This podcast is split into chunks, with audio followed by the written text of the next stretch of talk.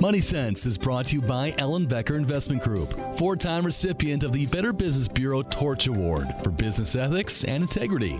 Ellenbecker Investment Group is the only Wisconsin investment company to receive this prestigious award more than once by providing exceptional planning and extraordinary service each and every day. Go to ellenbecker.com and listen to Money Sense Saturdays at 2 and Sundays at noon. Welcome to Money Sense. I'm Karen Ellenbecker, founder and senior wealth advisor for the Ellenbecker Investment Group.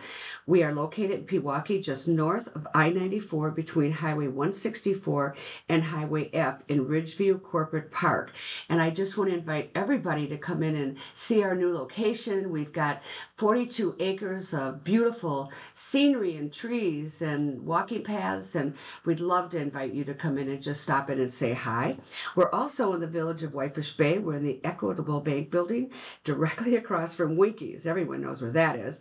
We also are really happy that we can service our clients in Bonita Springs, Florida. Visit ellenbecker.com for more details and to put a voice with a face. My guest today is Milan Kordestani. Did I get that right? Yes, Milan Kordestani. and he wrote a book, I'm Just Saying. And when I received the book, I had to laugh because I have a friend that is always saying to me something. Then she goes, I'm just saying. yes. And it's like, I, I'm not sure. Sometimes I know exactly what she means by the look on her face or her smile. And then other times she's got that look at me like I'm going, uh, how did that conversation end? You know? yes. and, and, so, Milan, I'm curious. Um, you've got on the front of your book, it says a guide to maintain a civil discourse in an increasingly divided world. But I really like the idea um, that it sort of outlines you as a social entrepreneur and writer, that you're focused on empowering individuals and community through these companies and through your leadership. I, I really do like that because I've been working very hard in the community of education. Mm. And I've become so aware of that nobody seems to be talking. And we, you know, everything is Zoom and and people just give you that. I'm just saying, I mean, yes, we've got problems with education and it's so underfunded and but there doesn't seem to be any solutions. And it seems like in your writings that you're really trying to help people find solutions in a world that is so driven by technology that people basically really aren't even talking or seeing each other. Yes, um, that's exactly it. And and one, thank you for having me, but also two, I, fully agree on the education front. And and part of why I wrote this book is because it was it was kind of started as a memoir to my younger self like the the version of me that was a young entrepreneur that wished i had learned some of these lessons earlier on. But as as most entrepreneurs there's like a, a there's a, a need to learn by making mistakes and not just taking the world the way it's given to us and accepting that. But i think um i you know getting to the, the the crux of the solution for creating more civil discourse creating more impactful conversations in our lives I think it starts with the individual and feeling confident and comfortable um, embarking on conversation with anyone and feeling like we're able to bring the right intention um, and, and tools to be able to conduct civil discourse. So, why don't we very often at the end of the show, I ask my individual, what do you hope that someone gets out of the show today? So, I think I'm going to just ask you that right up front. What do you yes. hope that our listeners can glean from this interview and from your book?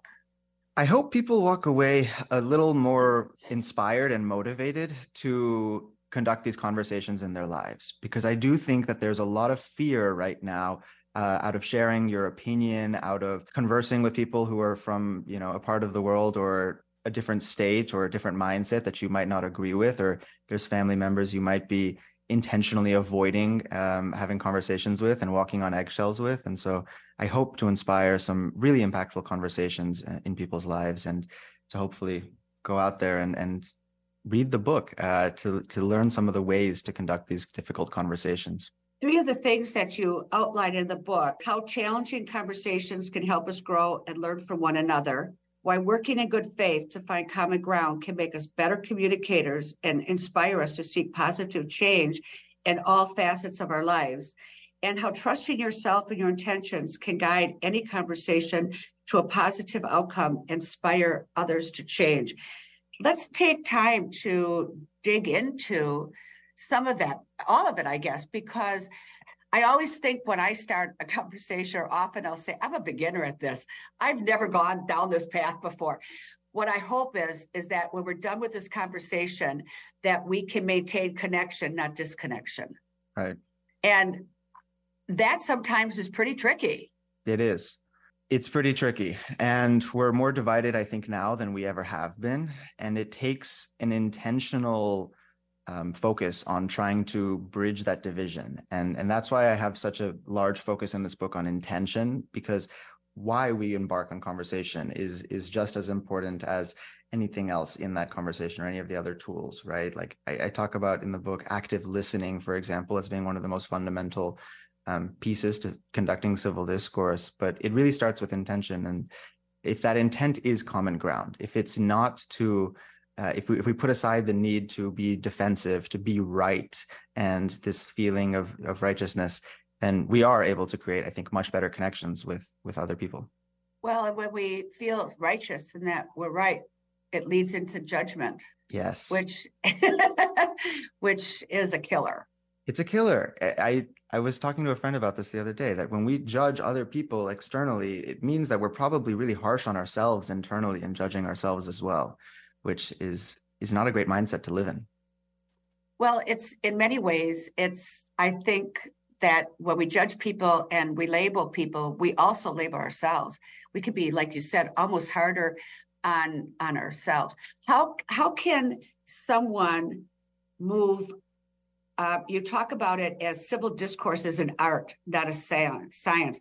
Maybe we should start by defining civil discourse and helping the listeners to understand how they can see that within themselves because the first piece is mm-hmm. recognition and then movement towards something new or different. Yes. So in in my opinion, civil discourse is the most ideal type of conversation in that it is focused on common ground. You are conversing with people for the sake of creating connection, for the sake of understanding them better, and for the sake of common ground. The alternative to civil discourse tends to be debate, which is when there is usually a winner and a loser. Now, when we talk about that, you know, and in a lot of the division in society today, there's a recognition that a lot of what we're doing is debate, whether it's with a, spouse or a family member or at the political level. We're debating, and what that means is there's usually a winner and a loser, and that loser is usually someone we care about at the political level, it's often half of the American population, um, and at the at the individual level or at the fa- familial level, or like with a spouse, you know, it's really unfortunate if one of you is is right, trying to be right all the time, and the other one ends up being wrong. Um, rather than going into conversations with civil discourse and this intent to find common ground, we are listening to understand people better, to create connection, um, to empathize, and to be able to create um, some sort of resolution that that satisfies both parties. When when you talk about um, civil discourse in your book, you talk about it in alignment with democracy. Hmm. How how how did you how do you define that? How do you bring those two pillars together? Sure. So in in our democracy, at least in the U.S., we have a large priority on free speech. And that free speech has gotten really complex as we've become a really modern society. And a lot of speech now happens digitally, and there's questions around bots and automation. Um, and so the, the truth is, I think civil discourse is a pillar of, of democracy, and that we need to be a really solution oriented because as a country, we as citizens should have shared values. And those shared values create nationalism and pride and actually unify us as a people to become a progressive society. We're able to move forward faster, um, you know, grow the economy, grow our social standards, everything when we can create solutions of agreement um, to move forward. And the antithesis of that, right, is stagnation and moving backwards. And that is what tends to happen when we become a rather divided society that's um, not capable of having civil discourse. It's very frustrating because so often you're watching a debate on TV or you're reading about a debate in the paper, and there is no opportunity to have a conversation. Right. And, you know, I mean, social media has made it kind of a conversation. And that's one of the biggest changes in the publishing industry in the last decade, really. We went from a world where the news and media would tell us everything, and then we would go home or to our friends and family to discuss it. Now you get all of that information on social media, and it's a two way street. You can immediately respond to it, you can immediately see what people are saying and a lot of times people are just leaving comments to get attention for themselves to drive traffic back to their pages. They're intentionally being divisive and and and you know not interested in in civil discourse. So it's it's unfortunate. You know. Is it's it's such an interesting topic and something that people haven't really discussed. I mean, I haven't really heard the discussion out there how did you get started in this? Where did you come up with the the idea that you would write this book? You said originally you were doing it for yourself, kind of the, for the younger you, but how did it unfold and develop into a book that you felt that the public could really benefit from? Sure. So I I wrote this. Well, let's see. I started out uh, writing when I was around, you know, in in high school and I fell in love with writing as a way to be able to groom my thoughts and become a more eloquent thinker. Um, because for me, being an entrepreneur, that was really important, right? Being able to synthesize my thoughts well.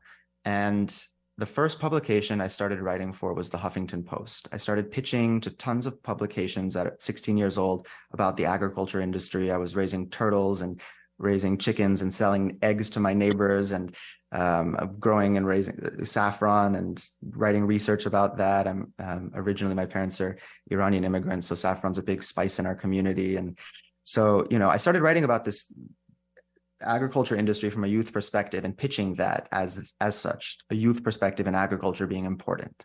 And sure enough, I started writing for the Huffington Post.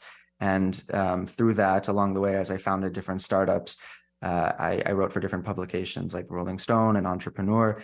And after some time, I felt like so much of the content that I was putting out in the world was just not interesting or was like not at the deepest level that I could be writing at to try to move people and spark interesting conversations which as a writer and a journalist that's what you're trying to do you're trying to get people to think differently to to have interesting conversations to move people and I found that so many of my fellow writers were doing something similar because there's ego involved in publishing. And when your name is on every article, you end up becoming really delicate with what you're putting out in the world when there's a cancel culture at play. And so, you know, there is this fear of retribution, either from the employer, the publication, the the public, uh, whatever it is, it holds you back from writing the most vulnerable stories from your life. And those vulnerable stories are what allow people to connect with you and allow people to see you as human. And uh, that was this moment of recognizing, okay, if I have this problem and my fellow writers do too, we need a solution here. And I founded this publication called The Doe. Um, if you go to the the doe.com, you'll see. And uh, what it is is anonymous publishing house. We would bring in writers, or writers would come pitch to us over 300 a week at, at one point, and um, you know, we would vet who they were, what stories they said happened to them, and we would publish those out into the world. And those were that was our way of sparking civil discourse um, for a long time. We did this from 2019 up until November of 2022. We've been on hiatus since, but um, we're trying to find ways to really optimize that process of vetting because it's it's quite quite intensive. And so to scale that, um, it, it takes a bit more time, but oh my gosh, we started so many amazing conversations from publishing the wildest stories. So that that really inspired me to recognize that my own vulnerability in storytelling is super incredible, and I want to do that in the form of a book to kind of recognize not only the power of anonymous publishing and storytelling um, to create human connection, but teach the tools to be able to show up better to those conversations in our lives and feel like we can be vulnerable to connect with people better? The word that comes up for me is empathy. Hmm. And it seems as if, with all the things that are happening in our world today, that we have lost the empathy for the people around us. And in some ways, because of media and things happen so fast, I find that you're either isolated or you are so badgered by it that you become um, you go from being raw to indifferent Yes. Those are big steps how how do you see that Yes, I think a lot of people are choosing to be indifferent now because they fear that retribution uh, or they fear being wrong or saying the wrong thing and then being ostracized for it in some form. And one of the parts of what I push for in this book is this idea that by being vulnerable, by being confident in our ability to create connection with other people, we start to find the people who are our community, right? You start to connect with people better and you start to create your own community and cultivate that. And even doing so, you know, finding the people that you can communicate with safely and comfortably with, it inspires you to show up better for others around the world. And and you know, it, it makes you better when you go into these micro conversations with people because right now there's so much avoidance. We wear earbuds, you know, throughout the world and AirPods and whatever it is, right? To not have to interact with people um, and have these micro conversations as much or avoid awkwardness or, you know, there's there's a lost art here in in discourse that I'm trying to advocate for. My guest today is author Milan Kordestani, and he wrote a great book, I'm Just Saying, A Guide to Maintaining Civil Discourse in an Increasingly Divided World. We're going to take a quick break, and with that, we will be right back.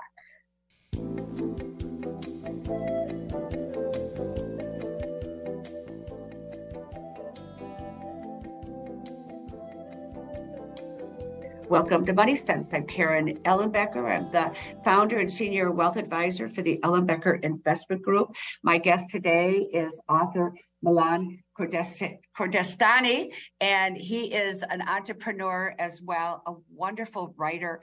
And he's written a book called I'm Just Saying.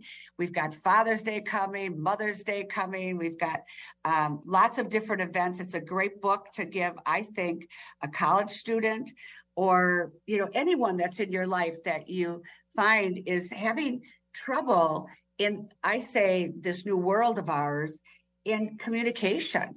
So much of our emotions get tied into communication and it's either maybe you say it i'm just saying or you stamp your foot and you walk away. Either one of them is a is a curtain coming down and it stops the volley with the tennis ball of conversation. Mm. and so milan how let's start with you know the whole idea with this is having happy employees having a company where there's collaboration there's communication there's value is so important. But how do we do it in this new remote culture that we're all facing? Yes. So it's really important to one establish the best forms of communication for your team. And it's important to recognize that it's there is no like one size fits all here. And especially it's it's all about getting the team driven behind a mission. And so i'm sure you know this of course as well but like it, you have to get the team to rally around th- different things so that they stay incentivized they stay hungry um, whether it's goals and clear incentives and um, those types of structures or it's within the culture of you know how are we spending time together? Are we able to do remote happy hours or get together once every now and then and go to different conferences together so that we can get to know each other better and learn. But really it's about creating a flexible culture and a really human one because it's so easy to start getting into routine and getting into structure and getting to a point where it almost feels inhuman anymore. You're not like having any human interaction but just dealing with information coming your way across a screen and and i think that's when you start to get into those toxic work environments i also think that in many ways we get so comfortable in in an environment that doesn't uh, expect anything out of us. So I've talked to so many people. They say I love working from home. All I have to do is have a nice shirt on. I can I can be in my slippers and yes. you know a pair of shorts, and we lose that sense of ourselves. I think to a degree.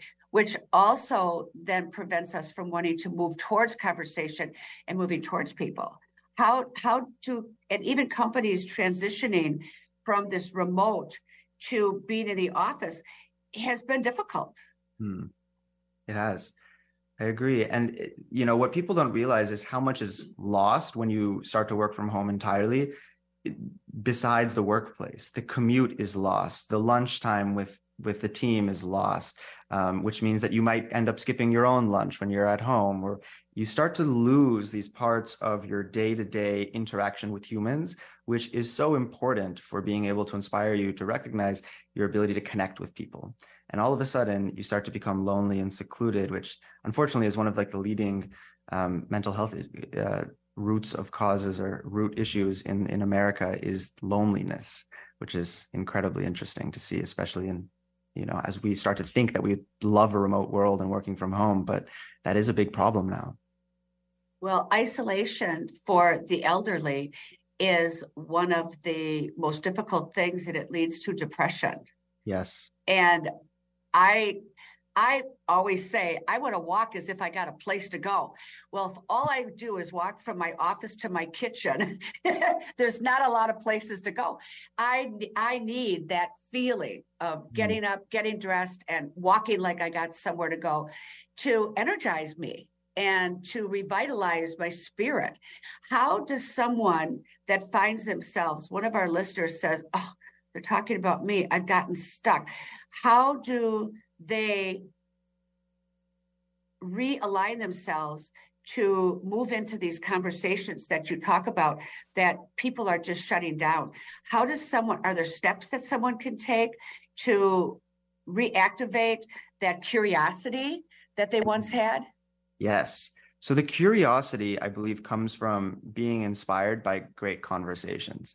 And in the book i weave a few different amazing figures that i think inspired me throughout my life one of them being Oprah Winfrey, another one being Fred Rogers, each of them different forms of excellence in civil discourse. For, for Fred Rogers or Mr. Rogers on TV, it was tone and how well he was able to use tone to um, connect with young audiences.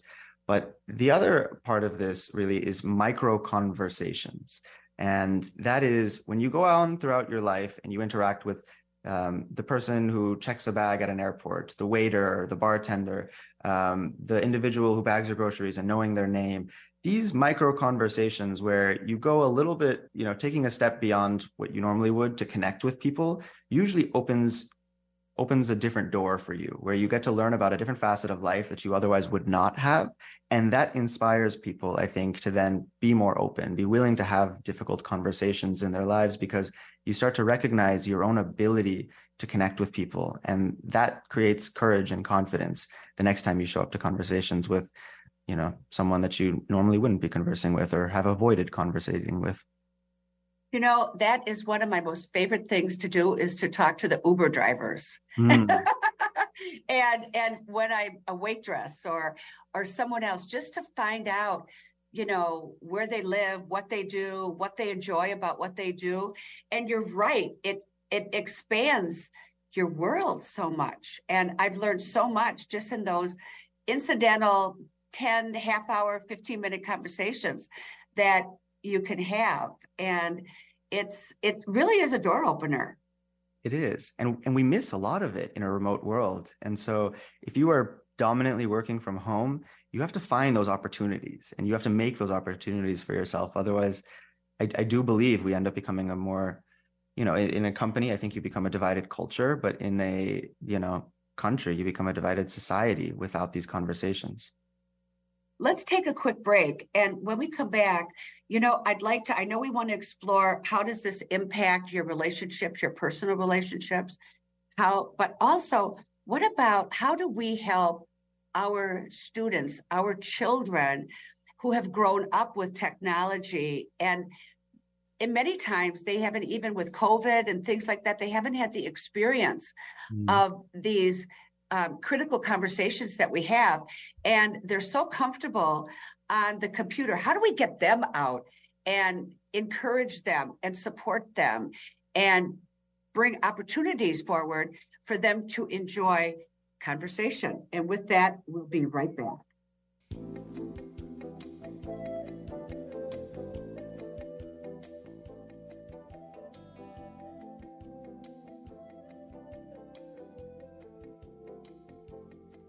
Welcome to Money Sense. I'm Karen Ellenbecker, the founder and senior wealth advisor for the Ellenbecker Investment Group. My guest today is author and entrepreneur Milan Kordestani, and he wrote a great book, I'm Just Saying.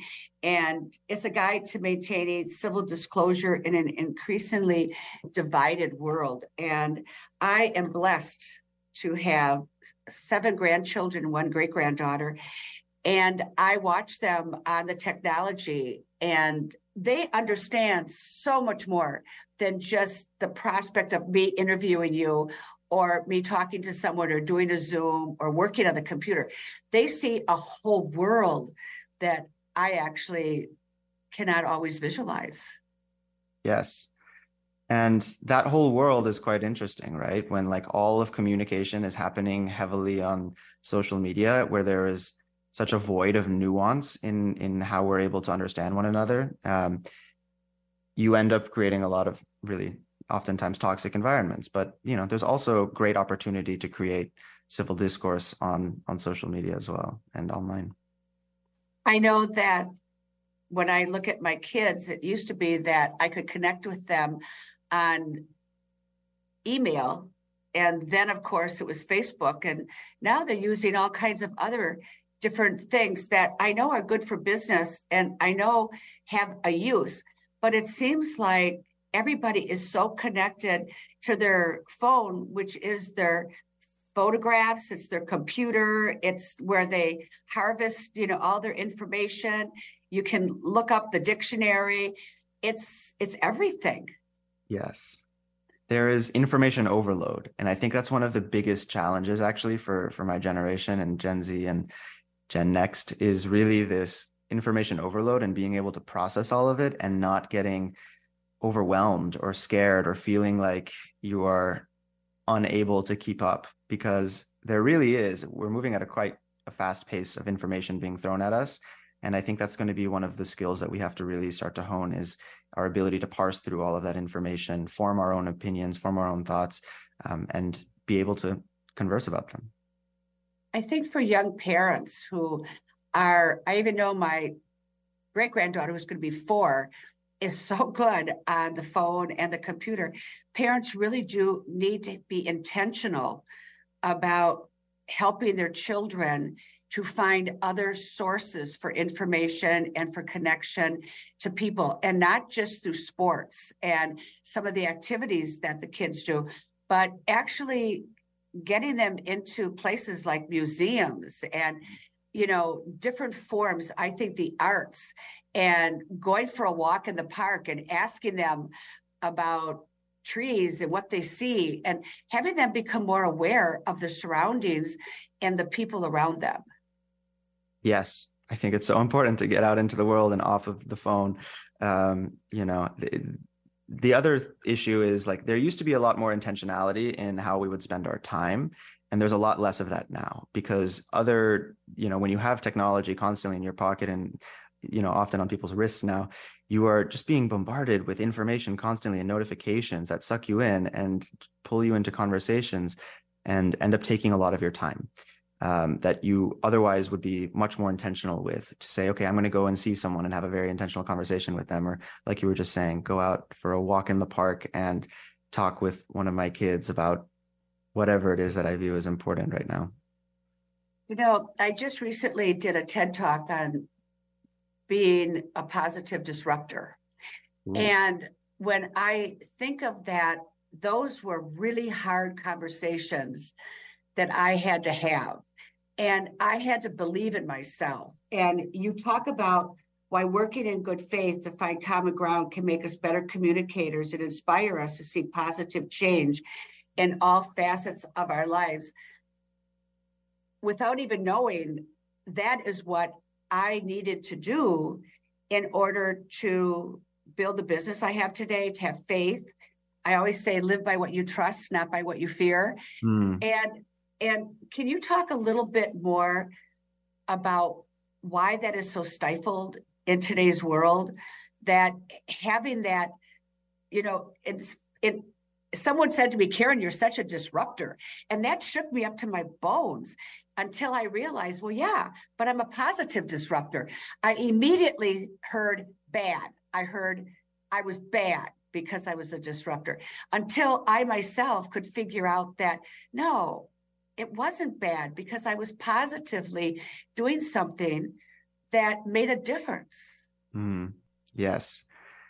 So I think, you know, it, that that connotation, that difference of understanding of that word too, disruptor, speaks so much to the the inability to understand oftentimes what people mean when they're communicating on social media and how much of that that nuance I was speaking is is missing there.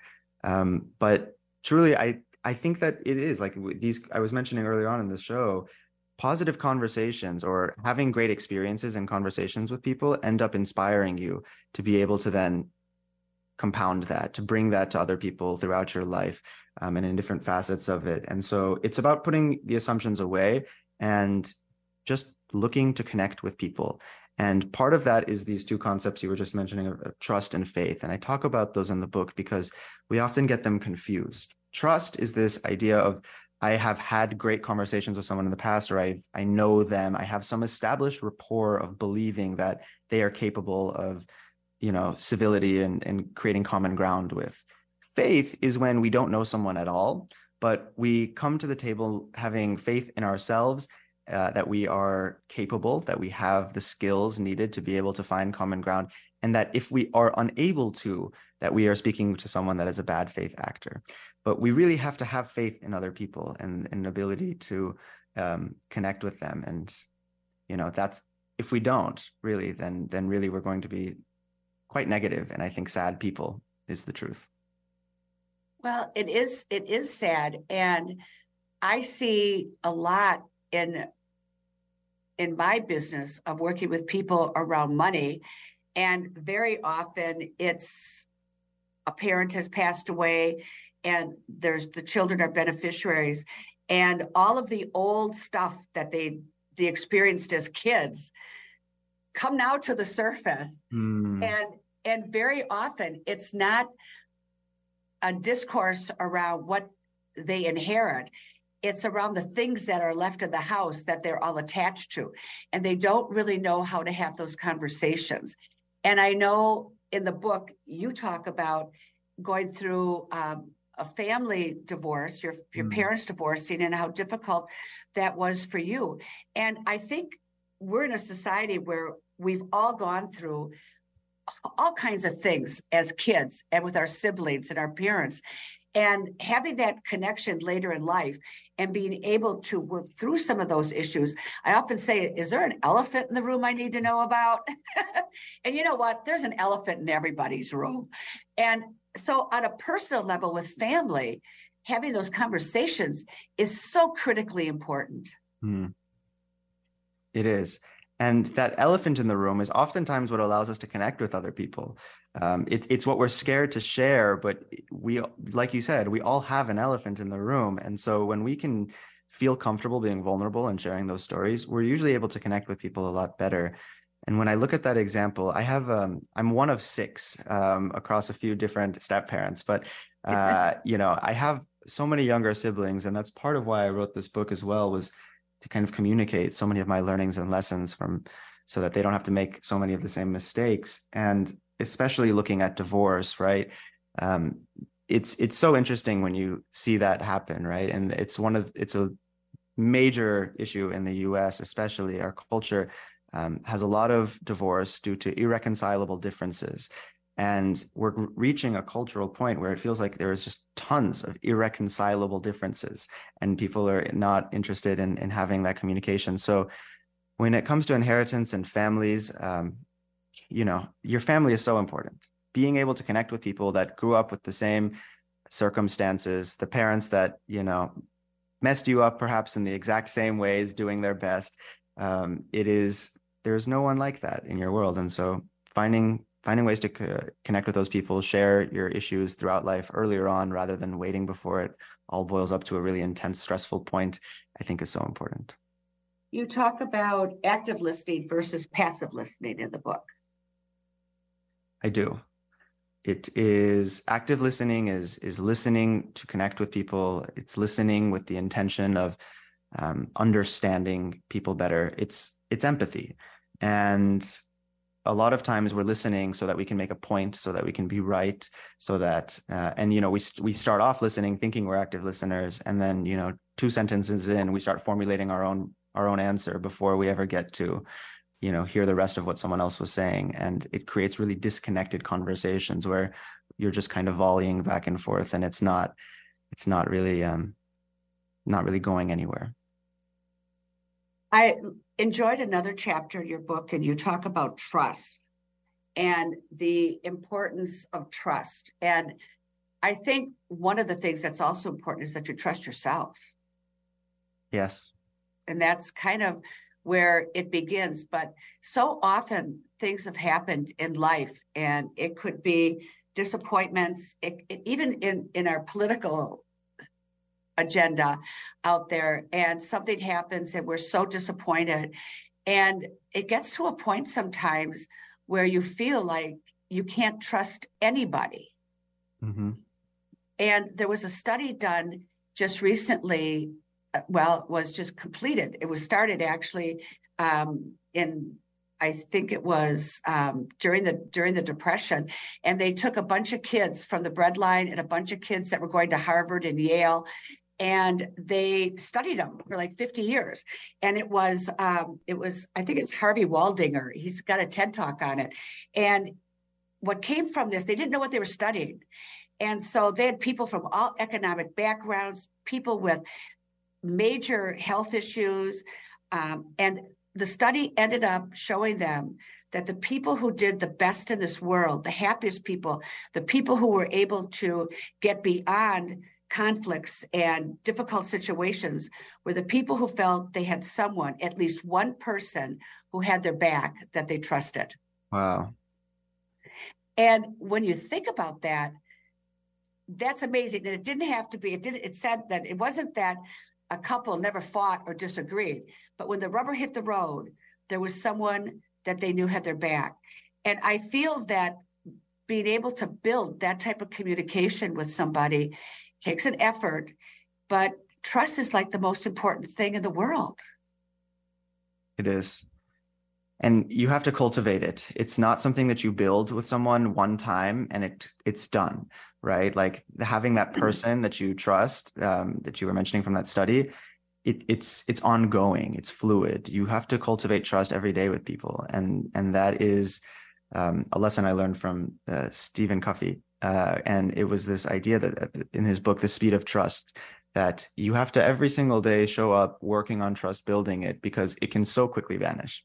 And so you really want to constantly be in communication with people. I mean again that there's there's delicacy to saying constant but when you are in, in communication with people you want to be intentional you want to be talking about subjects that are important because all of that is what ends up creating a stronger relationship to be able to trust um, others and yourself as well because sometimes when we start to struggle in conversation or when we start to find that we're constantly being defensive and angry and um, you know becoming really reactive we start to trust like lose trust in ourselves as communicators and start to stray away from difficult conversations, which inevitably ends up, I think, um, creating a rather like it, it dulls you as a person.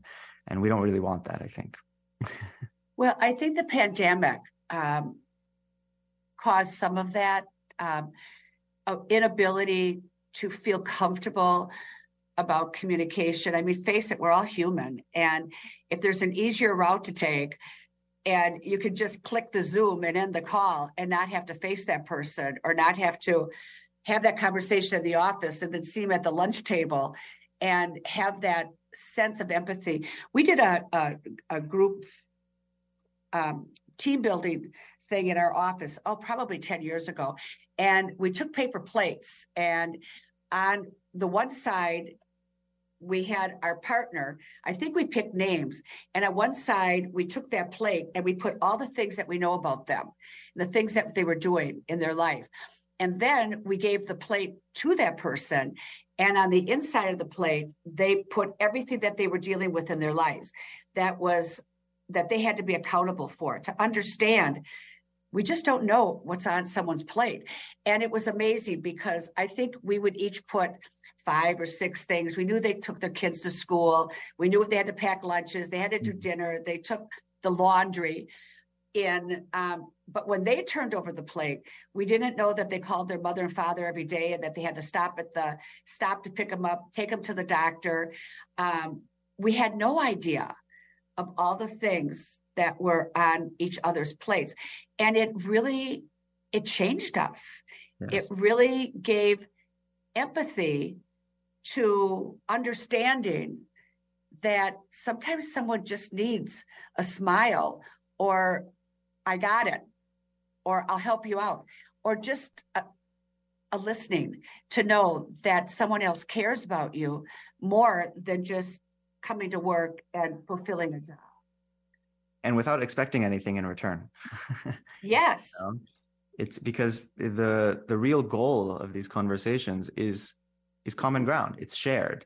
And you know it's when you inspire someone or you know or you also inspire yourself. So it's it's yeah. I think that these are some of the things that we can do in our offices. And one of the other things that we do in our office and we've got 44 employees that when we have our our large meetings we go around the room and we'll say what would you like us to be intentional for for you?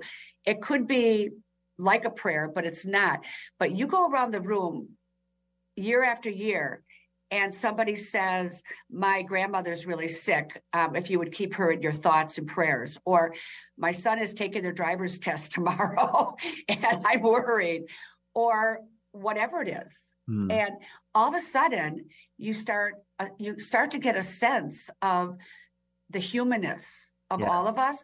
And this is something that you can do around your kitchen table you know what did you notice today? What did you notice about somebody else? And make getting that awareness because i think the whole technology thing skews us and we lose our sense of ourselves and we often can lose the sense of those that are around us. We lose the humanness and i think that yes. humanness is what unites us all like we are the same species. Um yes. and, and truly the second we start to view ourselves as like lesser than the technology, which is I, I, worry is happening right now as we start to see this growth in AI, which I do think is a human amplifier. But as we see this happening in another technological boom, um, there is this feeling and sentiment of okay, well, my writing isn't good enough, and my my you know perspective is not informed enough, and my um, opinion is not you know doesn't matter the way it might have used to, and these things make us human. And and being able to be wrong having issues and things that go on in our lives like you were just saying um, or things that stress us out and make us nervous and that are priorities in our personal lives they unite us as humans. So i definitely think being open to sharing them you know being vulnerable and and sharing these moments with people in our lives connects us. I think your willingness to be so transparent in your book and to share the hurt and the struggles that you experienced on a personal level and through a business level is very unique and it's very courageous. And I do encourage um, individuals to get the book. If you've got college students, a high school student that's going off to college for yourself, it's called I'm Just Saying A Guide to Maintaining Civil Discourse in an Increasingly Divided World. It was, I think it's excellent. And I really appreciate that you've taken the time to do the interview and to really reach out to people to um, if they can feel if they can see themselves in you and it helps them to get clarity i think that is a win-win. I i think so too. I am not superhuman uh, these these lessons that we teach and these skills for conducting civil discourse are not um, they're not rocket science or things you have to memorize but i hope you know, we can inspire people to show up better to conversations in their lives much more intentionally and have trust in people and, you know, hopefully help bridge a rather divided society right now. You can go to Amazon, to the, all the local bookstores. Is there a way that they can reach out to you, Milan? Yes, I am on all social media at Milan Kordestani um, or milankordestani.com. You can find my website and connect with me there. Thank you so much. And as always, I hope that I've made a difference in your personal and financial well being. Remember, before we plan, before we advise, before we invest, we always listen. Have a great weekend. Thank you. Bye bye.